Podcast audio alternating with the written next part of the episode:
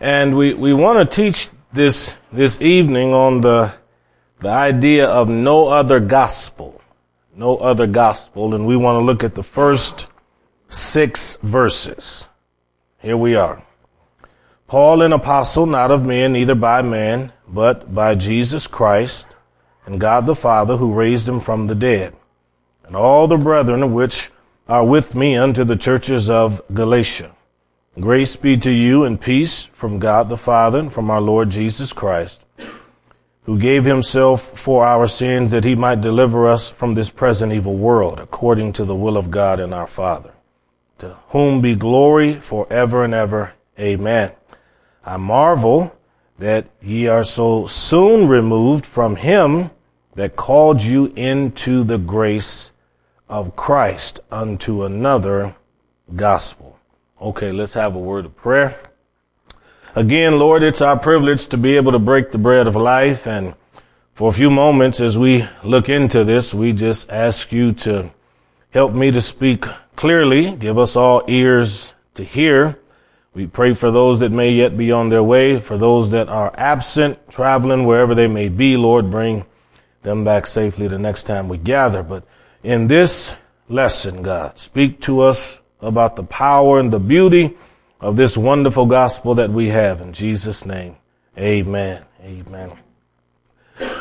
The book of Galatians is a very small gem in the New Testament consisting of about six chapters, but it teaches a lot about justification by faith. There are a lot of central truths that are in this that I think are necessary for the Christian life, and so it will be quite the the journey as we go through this and learn about how to apply so much of this to everyday living. Galatia is located in what we know today as modern day Turkey. And if you have ever seen that on the map, then you know that north of Turkey, they have the Bosphorus Sea, and then just on the other side of that, there's Russia. And then south of Turkey, there's the Mediterranean Sea. Uh, I've been in that area many times, lived there for 16 months, but last time I was there, Tiffany and I went, I had to go and preach in Ankara. Is the, that's the capital of Turkey, which itself is part of the region called Galatia. And we took a tour and did the underground churches. We ministered in an evangelical church there in Ankara and traveled with some friends and really had a wonderful, wonderful time. And of course, whenever you go on trips like that, you tend to want to pull out one of Paul's epistles and read it. Just like if you were to go to Philippi or Ephesus, you want to sit there and read the scripture that was written to the people that resided there. Well, this region of Galatia was, it was began somewhere around uh, 25 BC, Augustus had put a colony there. There were people there before then, of course, but as far as its, its condition by the time Paul came along, there were a lot of different nationalities that were there. There was a diversity that was there, but they also worshiped a lot of different kinds of gods and were involved with different cults. You read that in the book of Acts. You can see when Paul went into that area, the people spoke a different language. They fell down and started worshiping Paul and Barnabas as though they were gods. But Paul started a church there, likely on his second missionary journey. And his typical plan was to go into the synagogue. He witnessed to the people. They accepted Christ or rejected the message. Whoever did accept it very often followed him into what later became a, a, a group of people who were called out and they had their own particular kind of church meeting in houses many times. So somewhere through the years, Paul, thinking about these believers, he sat down and he penned this epistle here. Now, in order for you to get the best or the most out of an epistle like this or any of the writings in the New Testament that are letters, it's for you to understand that even though it was written to the folks in Galatia, it's still applicable to you here. So it's almost like to the folks that are in Nebraska and Thayer County. There, there are different cultures, different ideas, but the gospel of the kingdom is the same in every age. That's the power of the gospel. It's timeless. It's ageless. It doesn't change because you have a new group of people. People have to conform their lives to the gospel. The gospel does not have to conform itself to what people believe in that present age. So in Galatians chapter 1 verse 1, we have the name Paul. Paul's name, as you know from the book of Acts, was originally Saul. He was a Pharisee, certainly a Jewish man, but he was unhappy that the Christians were multiplying and telling the story that Jesus had been crucified for the sins of people and that he was raised from the dead. And Saul began to persecute the Christians to the point that he had power from the chief priests to go into different districts, apprehend them, put them in jail. Well, this man became a Christian as the Lord appeared to him on the road to Damascus, and eventually his name became that of Paul. The reason he designates or describes himself as an apostle is because an apostle was a title that was specifically given to people who walked with Christ and were specially chosen. Luke chapter 6 tells us Jesus called all of his disciples together, and of those disciples he chose 12, and those 12 he, he named them apostles. It's a Greek word that means somebody that's sent. The equivalent to the word apostle in Latin would, we would have the word missionary. And that's how it comes over into English. So a person who's appointed and sent out by God to do a particular work, commissioned by God to be an emissary, be somewhat of an ambassador, except they in, in, in these days certainly had uh, a power and authority in Christ because 2 Corinthians 12 and 12 says, surely the signs of an apostle have been wrought among you in all miracles, signs, and wonders. But in the New Testament, you have no less than 21 different people who are called apostles. See, we're talking about individuals outside of the 12. Paul and Silas and them. You can read in Thessalonians where it talks about uh, we being apostles of Christ. So somebody that's sent is a is a person who is an apostle if in fact they've been sent out by the king. And the emphasis here in verse one is we're apostles not of men, neither by man. So he's saying that, that the title that I am holding to, the ministry that I have is based not on uh, a human conferment, but I had a vision of the Lord and he came to me and he's the one that appointed me to the work that I'm doing. You probably are not aware, some of you will be, but in the last, probably last 50 years of the church here in America, you have had more and more people teaching on apostles and prophets to the point that there are a number of men and women running around America who hold this title because a group of individuals laid hands on them and said to them, you are now to be called apostle so and so or something of that, that nature. I'm not talking about that. A person in scripture who's an apostle of God is someone that had a relationship with Jesus Christ. They were appointed to go and do this and the Lord confirmed their ministry. Now, all of the 12 apostles did not write epistles. Silas did not, or should say all of the apostles didn't write epistles. Uh, of the 12 who walked with Christ, we don't have letters from all of them in the canon of scripture. Of the other individuals who hold the name of apostles, we don't have everything recorded from them or anything recorded from some of them. But what I'm wanting to emphasize is that a person who is an apostle of the Lord, they are going to have the hand of God upon them and people will know it's that kind of ministry. This is what Paul is saying here. Not of men, neither by man. So we're not going to vote on this, he's saying. Won't be anything like that. But he said it's by Jesus Christ. In Ephesians, it talks about various gifts and ministries. So again, apostles, prophets, evangelists, pastors, and teachers. Jesus, he operated and moved in all five of those. Hebrews calls Jesus the apostle of our profession. In the Gospels, it talks about Jesus saying a prophet is not without honor except in his own country. He was an evangelist, someone that spread the good news, traveled and shared the good news because he said, I'm not sent but to the lost sheep of Israel. And then he went from village to village. We know he was a pastor. He said, I'm the good shepherd. He certainly was a teacher. Nicodemus came to him in John chapter three and said of him, we know that you're a teacher come from God.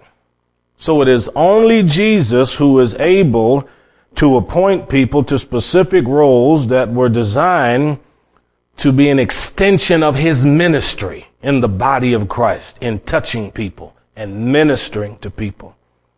In fact, the truth of the matter is you can't give something you don't possess.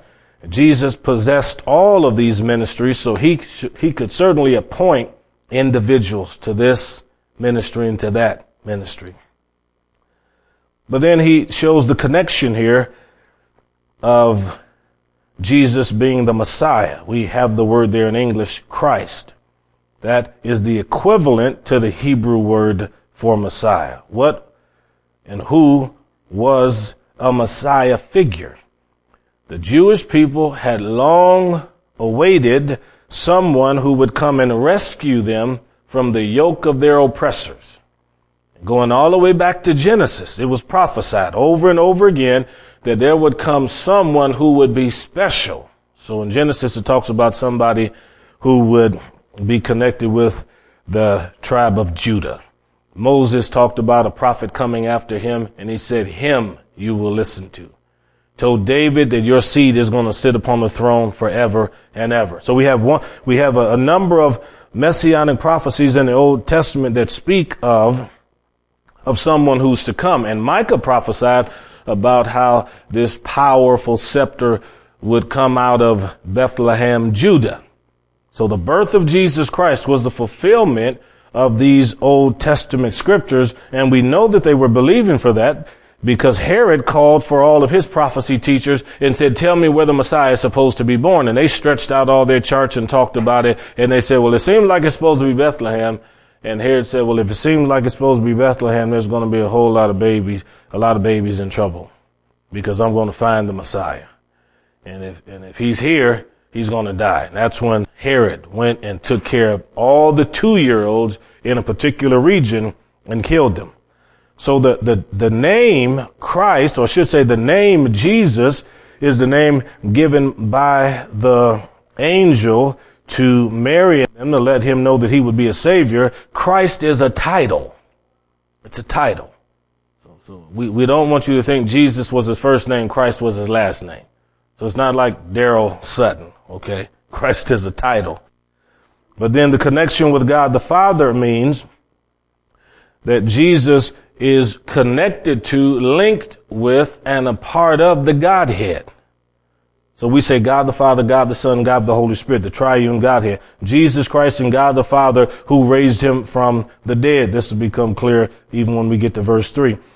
So Paul testifies in verse one of the fact that Jesus was raised from the dead. This is a non-negotiable teaching in the scripture. We could go to 1 Corinthians 15, but I'll quote it all for you. Paul says, if we do not have Jesus raised from the dead, he said, we are of all human people miserable.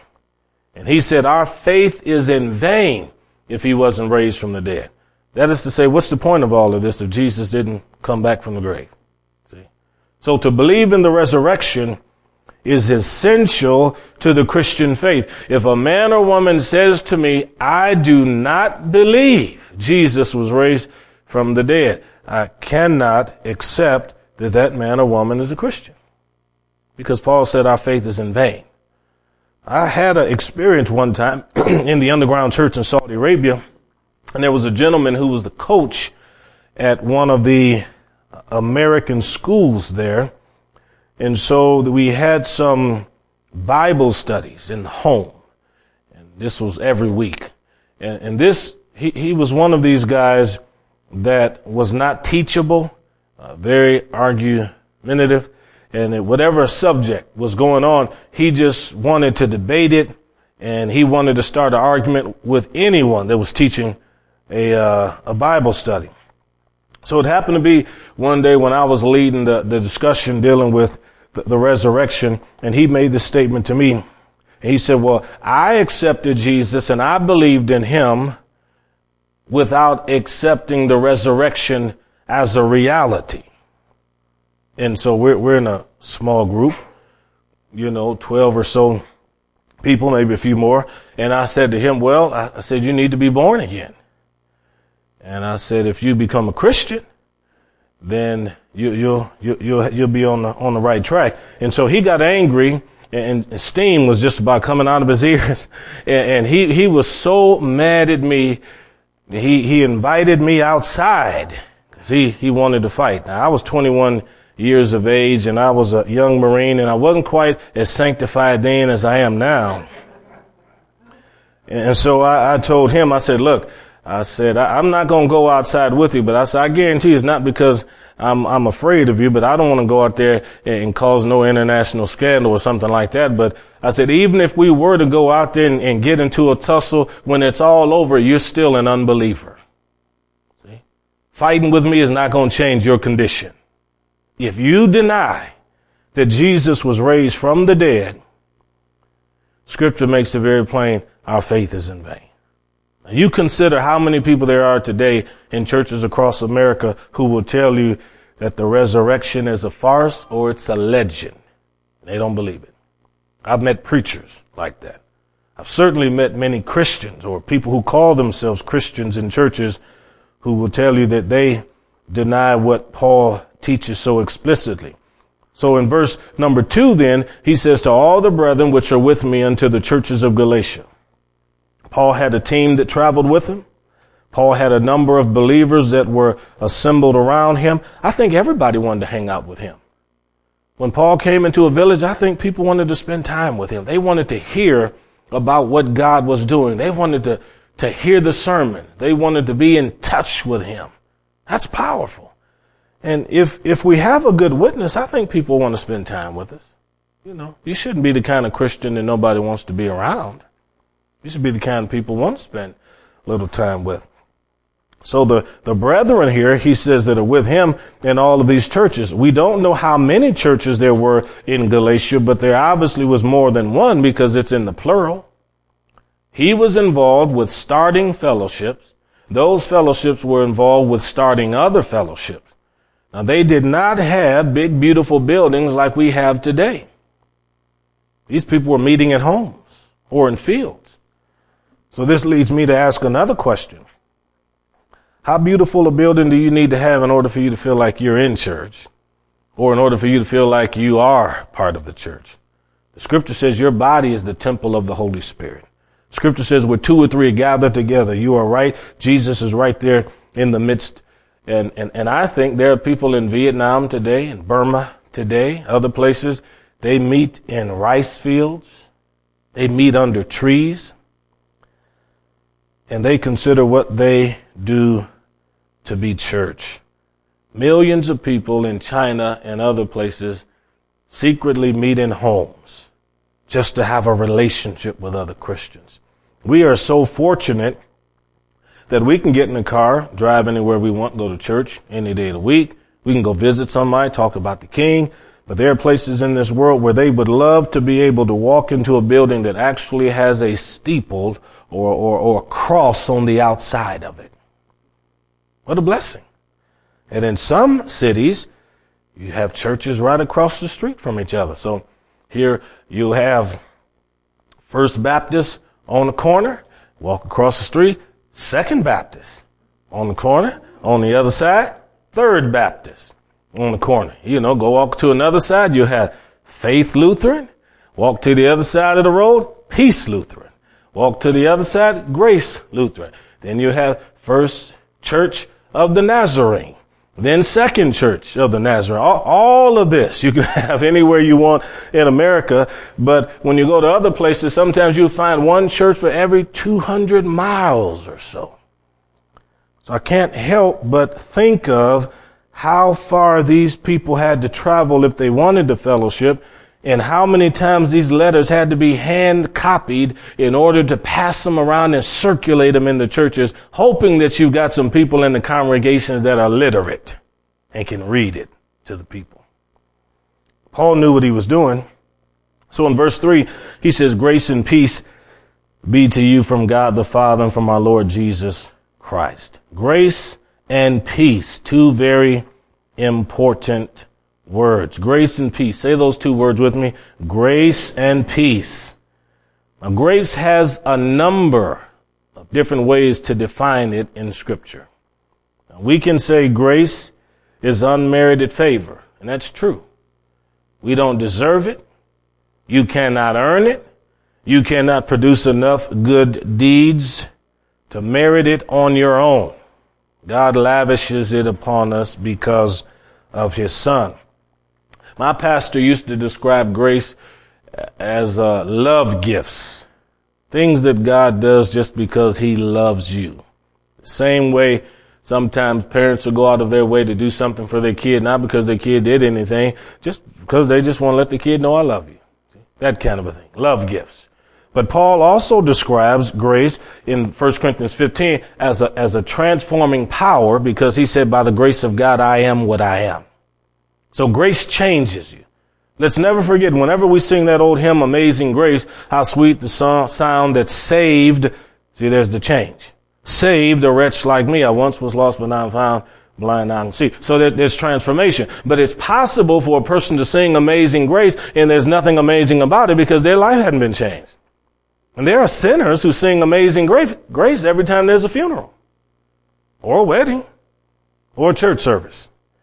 But grace is truly grace if in fact it changes how we live. And if it doesn't do that, then what's the point of it all?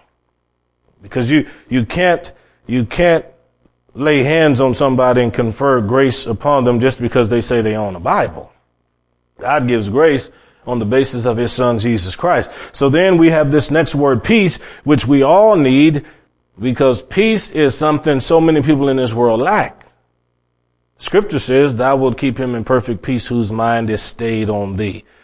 So when I was in sin, there was hostility, enmity between me and God. There was a gulf between us, and that gulf was, was uh, comprised of sin.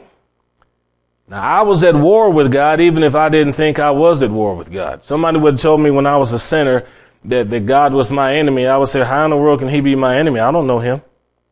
That's probably what I would say. I don't know who God is. Well, I'm not doing anything to bother him. But God takes the sinner's rebellion and stubbornness and independency as, as hostile actions toward him because it's a person who refuses to submit. And once an individual hears the gospel, surrenders their heart, then all of a sudden the peace treaty goes into effect through the blood of Jesus. So now I have peace with God. See, he's not mad at me, whereas he was displeased with me.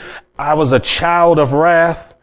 Uh, John 3, 16, 17, and 18 says that I was condemned because of my sin. Now I have peace with God. And it's a whole lot easier to live with somebody if you're at peace with them. Mm-hmm. Husband and wife get into a fight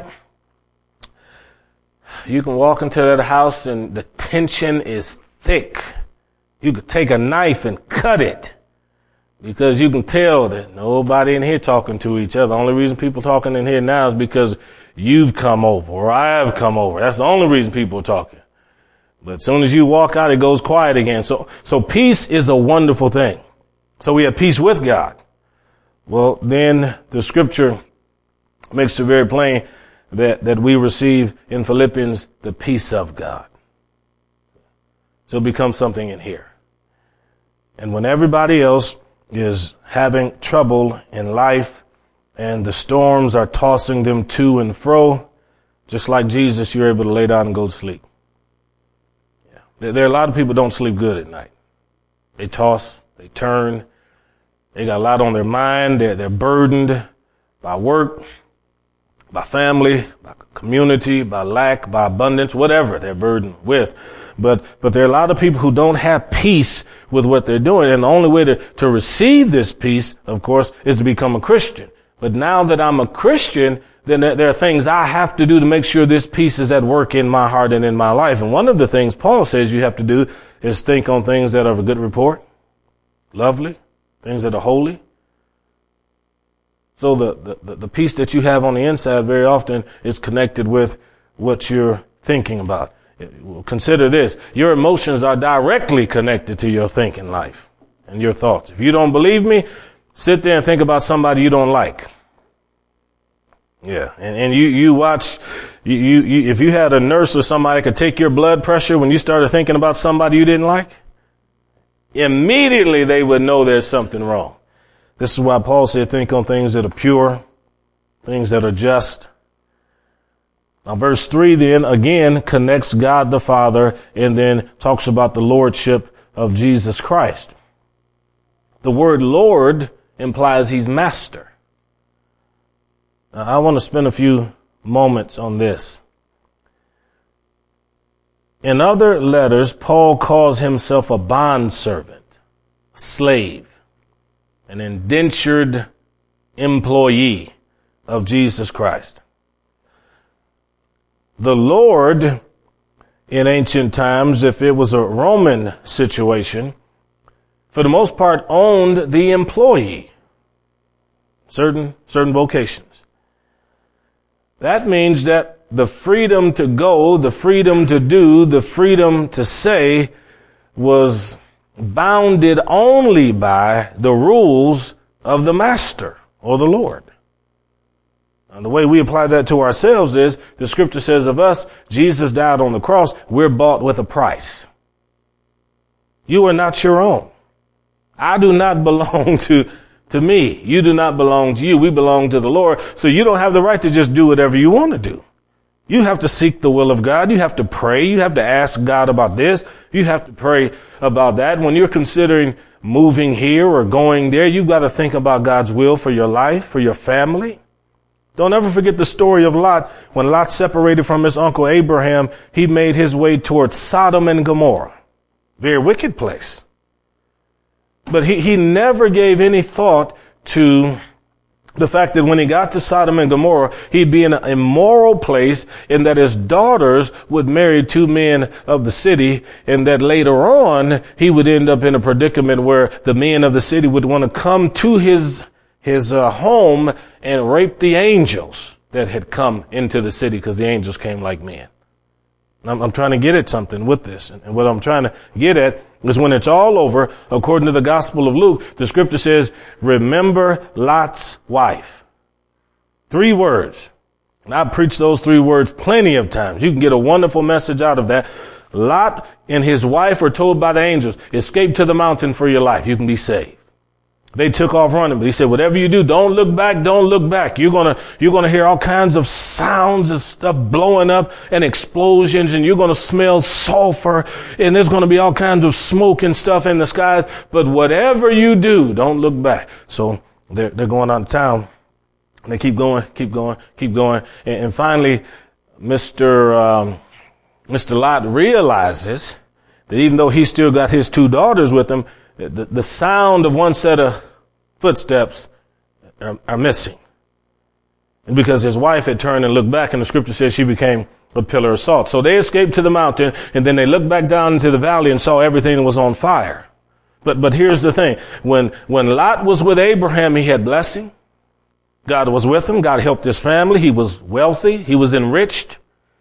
He made one decision and moved to the plains of Sodom and Gomorrah, and he lost two sons-in-laws, two daughters, ended up losing his wife, and ended up on a mountain in incest with two daughters. So here's the point. When you're making decisions, seek God's will. Because sometimes the decisions you make can not only lead to trouble for you, but also for the people in your family. That's very important. When we say that Jesus is Lord, we are saying, God, you control every aspect of our life. You control our heart, mind, soul, strength, pocketbook, wallet, clothing, my speech, everything. So as a Christian, you, you can't just, or I should say, you shouldn't just give everybody a piece of your mind just because you're in the mood to go off on somebody. You ever had somebody on your job did something you didn't like and you just, you just really wanted to just just let loose. See? And the reason you didn't let loose, if, if you're a Christian, might have been because you, you felt like God was constraining you. Now, in other circumstances, you might have you might have gone off the deep end and said a bunch of things that the next day would have led you to have to go back and apologize for. That shows you're a Christian too, because you acknowledge what you did is wrong. God still controls your behavior because now he sends you back to the person that you said something to in the wrong way. And what you said may not have been wrong, but you might have said it in the wrong way. That's to say Jesus is Lord. When he governs our life, he controls our actions, and that's so important. Too many people want to be Christian without letting Jesus be Lord. 30 years ago, there was all this controversy in the, uh, in many churches, in particular one seminary down in Dallas, and it was called the Lordship controversy. So you had all these people that were giving their hearts to Jesus Christ, supposedly, but they were then saying, I became a Christian, but I wasn't obedient to God. So I, I accepted Jesus as my Savior, but not as my Lord. We had a lot of that going on. And people were writing books on that. And I, I thought the whole thing was interesting. John MacArthur wrote a, wrote a book one time called The Gospel According to Jesus Christ, which was attacking that whole thing, but you, you wouldn't even have needed to read his book if you somebody just read the Bible. How can you separate the titles of the Lord Jesus Christ? He's Lord. He's Savior. Okay. He's Redeemer. He, he's all of these things. So it's impossible for you to say, I accepted one part of him, but didn't receive the rest of him. Told you before, my name is Daryl Sutton. If I come knock on your door, and and it would be odd if you said to me, "Okay, come in, Daryl, but stay out, Sutton." Impossible. See, how does a person accept the the Savior work of Christ, the redemptive work of Christ, but deny His lordship? I'm telling that kind of a person probably never really surrendered their heart to the Lord. Anyhow, they probably started going to church, but they probably never really accepted the King the way they should. So when we come to verse four, it gives us this description of what Jesus has accomplished for us. And I think this is marvelous. Who gave himself for our sins. He sacrificed himself on the cross on our behalf.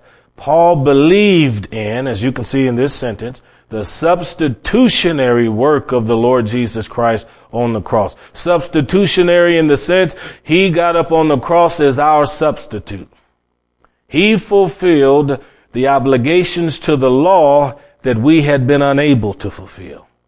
He received the punishment in his body that was justly due to each one of us. He sacrificed himself. Voluntarily he did. It's The only person came into this world ever that was born to die. The Father gave the Son, the Son gave himself for our sins. Who else has ever died for you? There could be a lot of people lay their life down for somebody because they're trying to protect a spouse, a kid, but nobody ever died for your sins. Nobody. The, the story of Mr. Abraham Lincoln I, I enjoy. Of course, you know he was assassinated at that theater place, wherever he was up there in the balcony. But when they, when they were taking his body home, they're carrying him through all of these little small towns. And in one of these small towns, a whole lot of people gathered along the roadside, and there was a, a black lady who who hoisted up her little child on her shoulders so she could get a glimpse of the casket as it was being pulled in the wagon as it was going down those dirt roads during that time. And as the, as the thing was going by, she, she could be heard saying to her child on her shoulder, take a good look, honey. He died for you. See? He did, but he didn't die for the child's sins. See? That's the difference. Paul says that for a righteous man. It's not hard to find somebody who will die. But for an unrighteous man, hard to find somebody who will lay down their life for him. If there's somebody in this community who's a good citizen, or somebody in your family that you care a lot about and they've gone out of their way to do things to help you, you probably take a bullet for them or lay your life down. But if you've got somebody in your family that's the black sheep or the scoundrel or the lazy one, the slacker, the one that's always looking for a handout and doesn't want to help anybody, that is typically the one you're not going to volunteer to die for. But you know what Jesus did? He died for both. See? Who gave himself for our sins, our transgressions, our iniquities, our wickedness. The only thing that separates us from God is sin. You're not separated from God by feet and inches. We're separated from God only by sin. Adam and Eve tried to run from God, hid in the trees. God found exactly where they were, came to them and said, where are you? And then they realized that, the bushes weren't separating them from God. Sin. And this is why people do not want to be in the presence of believers many times. Because if they, if they, if they know they're in sin and living far below the knowledge that they were raised with concerning the kingdom of God, then they instantly go into conviction when you come around. Instantly. They start feeling condemned. They start feeling guilty. They start feeling unclean. And the moment you start talking about anything, then they want to lash out at you and get angry at you. And it's all because of the issue of sin. It's a weight that's too big for anybody to carry. So this is why Paul tells us in verse four, Jesus gave himself for our sins. Well, if he, he did that, if he bore our sins, if he carried our sins, why do we want to bear them and carry them ourselves every day? It's almost like we like to create new ones every day. Well, none of us are perfect. We know that. But the first sentence gives the description of what he accomplished. The second sentence gives us the, the, consequences of that deed, it says that he might deliver us from this present evil world. Now, who would have ever thought you would need deliverance from the present world, and who would have ever described the present world as evil? That's what he did. The last uh, verse of First John tells us this world we live in is evil. So that's a that's a, a pretty apt description.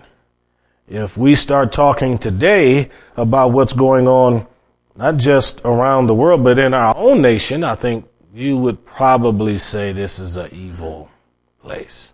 Yeah. Uh, Paul talks about things that are done in the dark that should not be spoken of. Mm-hmm.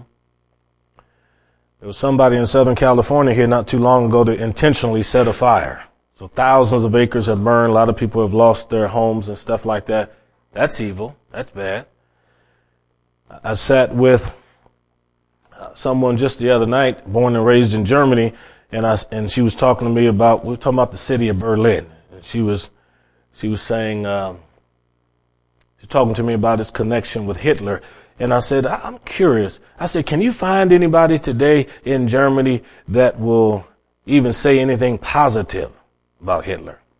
She said, well, when I was a little girl, she said, a lot of the older people, of course, they still defended him, but said, you, you can't find a whole lot of people today that'll say anything positive about Hitler. I mean, it's like going down to Arkansas. Clinton won the, the uh, governorship down there twice, but I mean, you can't find anybody that voted for him.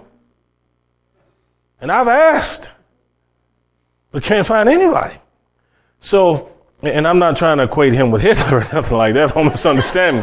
I'm just, I'm just trying to say that people, people have a tendency to, to, uh, to not want to associate themselves with, with something. So when we talk about evil, everybody has their own ideas about what's right, what's wrong, what's good, what's bad, what's wicked, what's evil.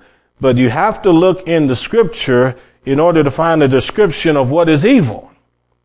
Because scripture doesn't have to agree with us. We have to agree with, with scripture. So what, what would be things that are evil? Murder, of course, evil for Hitler, Mussolini, Stalin, Idi Amin, people like that, for them to walk this earth was for the devil to walk this earth wearing pants. The things that they did. If you have any idea or understanding about their life, then you know that would have to be evil.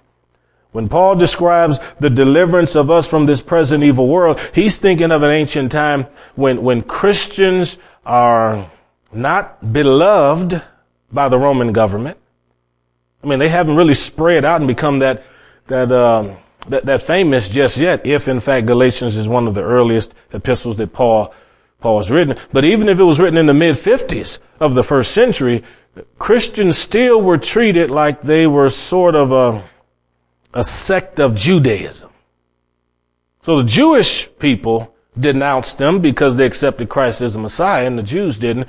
The Romans denounced them because the Christians accepted a man who was crucified under Roman authority as a Savior and Messiah and because they only acknowledged one God when the Roman religion had multitudes of gods.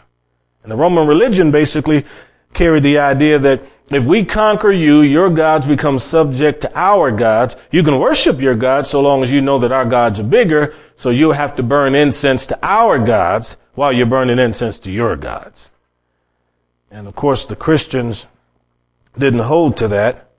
In Paul's mind, this present evil world was wrong because the course of the world, the present system was contrary to the principles of the kingdom of God. Let, let, me, let me give you some more description of ancient Rome. If you've ever read classical literature, then you know that um, lesbianism, homosexuality, and all of that was acceptable in certain classes of society. You don't have to read the read Paul's letter to the Romans in the first chapter and see he was in disagreement with that. In uh, ancient times, many infants died of exposure. The father was the patriarch of the family. If he did not want a daughter, he could give a command and they had to take the daughter outside the city and the child would be left on the trash heap to die of exposure. You know as well as I do that God is very interested in looking out for the orphans, taking care of the infants. The early church fathers, when you read their writings, they condemned the death of children by exposure and infanticide. They were not into people taking the lives of infants. Paul said this present evil world. So those are just a few things. You consider the, the, the present age and things really don't change because sin goes from one generation to the next generation. That's why certain sins continue to perpetuate themselves one generation after another. As long as there have been people on this earth since Adam and Eve and Cain and Abel, there's been murder. There's been stealing. There's been lying. And people have gone out of their way to create every kind of law you could think of to prohibit certain kinds of behavior, but the behavior still goes on behind closed doors.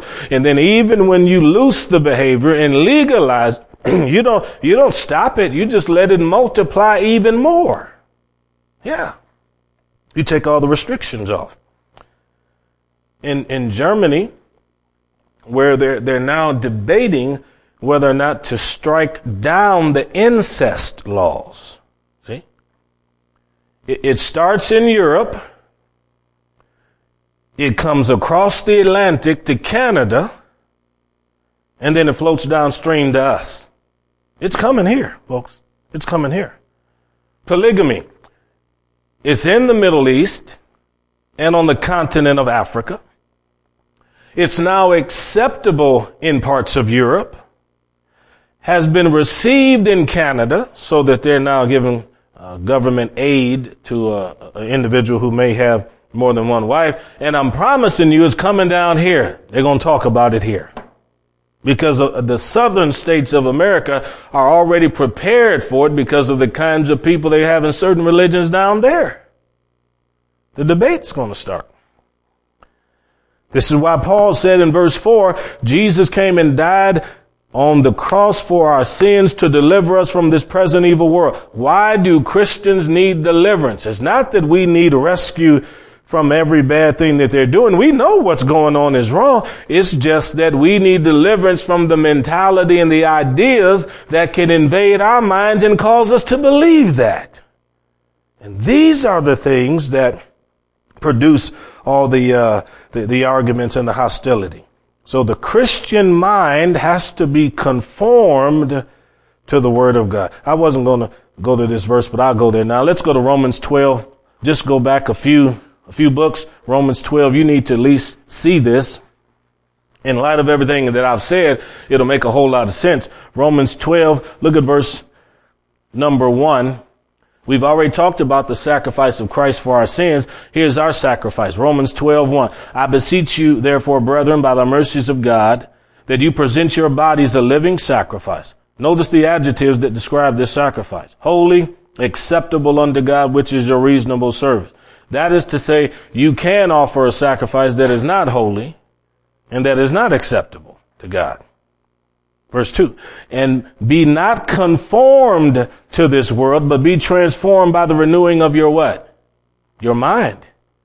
That you may prove what is that good and acceptable and perfect will of God. You have to work daily. You can go back to Galatians 1. You have to work daily to change your thinking to conform it to scripture. Otherwise, you'll march in step with the world. Now we have to live in this world. Okay. And, and, and in this society, the, the people in the court system and all that kind of stuff, look, they're making decisions on the basis of how they understand the Constitution and, and, and uh, state legislatures and Congress and all of that. But, but as Christians, we are not politicians. We're not politicians unless you happen to be a Christian who's involved with politics. We're people who take the word of God and we're saying every day, Father, you're the Lord. I serve you. How can I conform my mind to your word? Help me to walk in love. Help me to be tactful. But God, deliver me every day with this word from this present evil world. That's the believers, the believers walk. So in verse five, he, he says, to whom be glory forever and ever. Now, here we have in verse 6 something that's interesting. He says, I am astonished that you good folks are so soon removed from the one that called you into the grace of Christ. So if the Lord is calling someone out of sin into the gospel, into the kingdom, then there has to be other voices that are simultaneously calling to try to pull you out. See?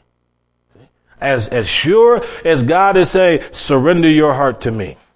Receive me as your savior.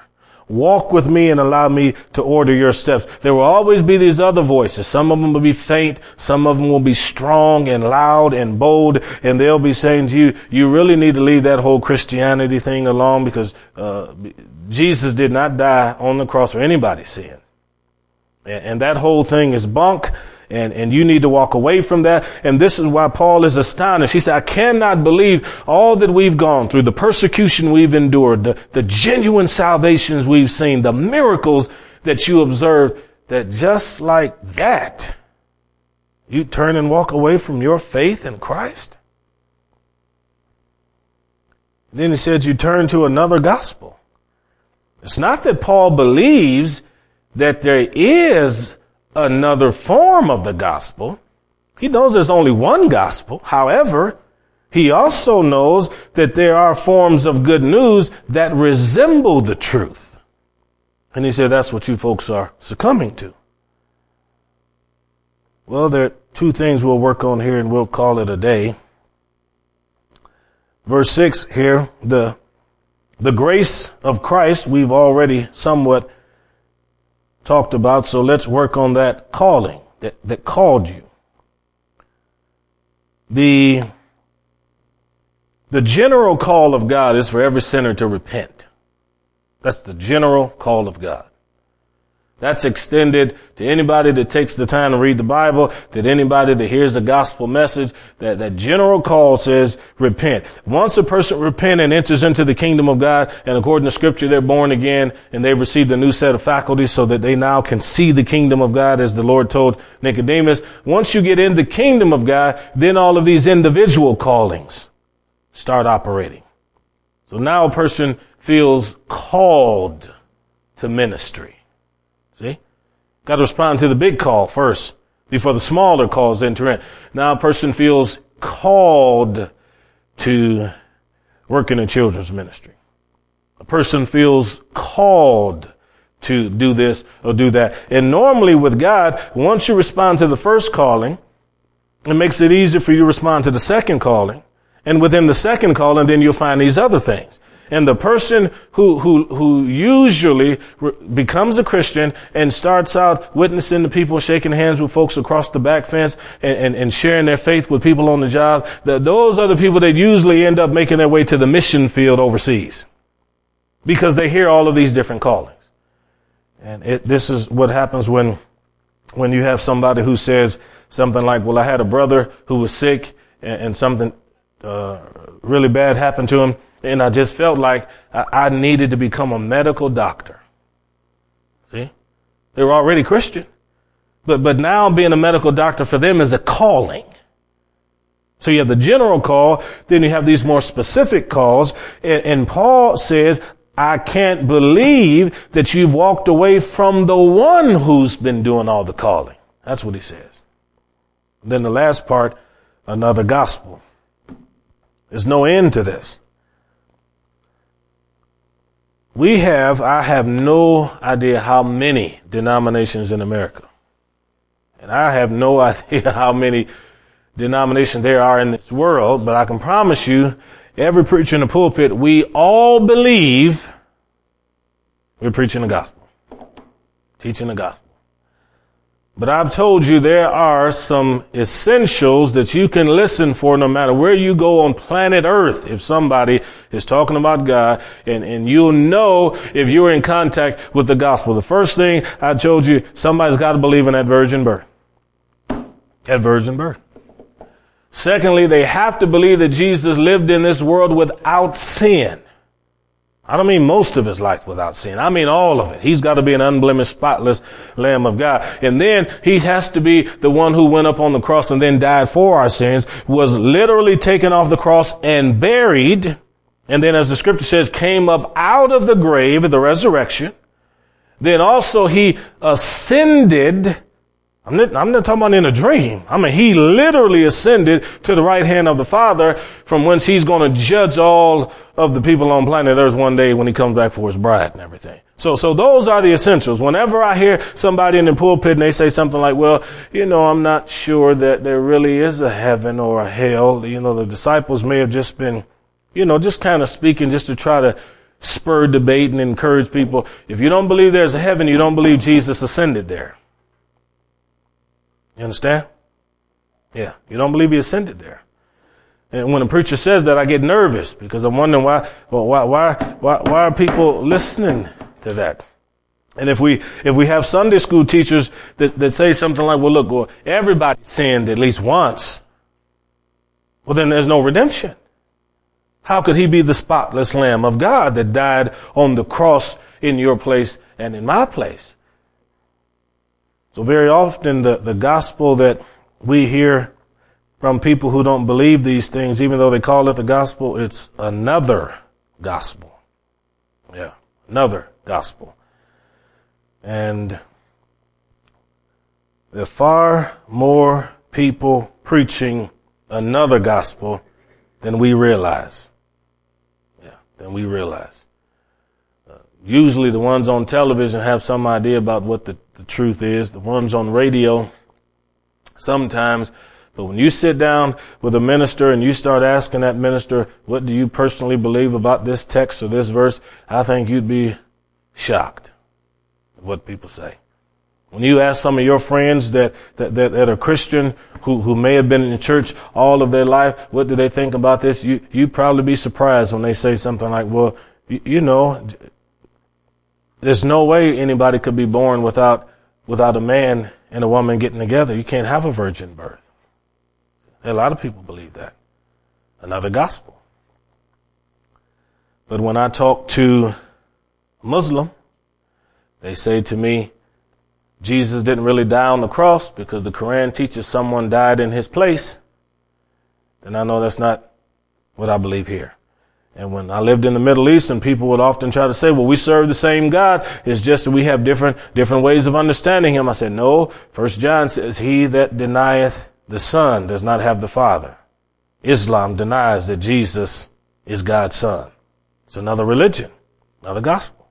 when, when I'm talking to a Mormon, no matter how nice and sincere uh, they may be, when, when they say to me that, that the reason we have people and babies born on this planet is because Jesus is, is, is up there in the heavens going to different, uh, different planets and he's sleeping with different women and that's causing babies to be born into this world. I say that's another gospel. Can't believe it. When, when, when the Mormons say that the reason people are born into this world with black skin is because you had a, a war in the heavens long ago and, and Satan and, and Jesus and them were fighting and everybody that was on Jesus' side ended up with white skin, but everybody was on Satan's side is born into this world with black skin, then I have to say it's another gospel. Even when I meet people that are likable. See, I'm pleasant. I'm nice. I have coffee. I'll laugh, drink and joke and have a good time with them. But when it comes to this issue here, I'm not negotiating. Hmm. So, so hold to the truth because this is what matters. Yeah.